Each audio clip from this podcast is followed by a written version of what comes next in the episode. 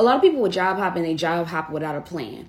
When you job hop without a plan, you're about to set your career up for failure. And here's how. Job hopping without a plan looks like this. They're paying me more money, so I'm going to go ahead and go over here. They're paying me a little bit more money, so I'm going to go ahead and go over here. Meanwhile, you're never considering what phase of my career am I in, and then what skills should I be getting to move to the next stage. If you're sitting there with a resume and you're asking yourself, well, now, how do I rebrand myself? What should I put? That means that you don't have a clear career plan, because you don't even know what stage you're in, so you don't even know the next stage you should be marketing yourself for. So a lot of people are playing with resumes and asking the wrong questions. You need to be asking yourself two questions. What stage of my career am I in?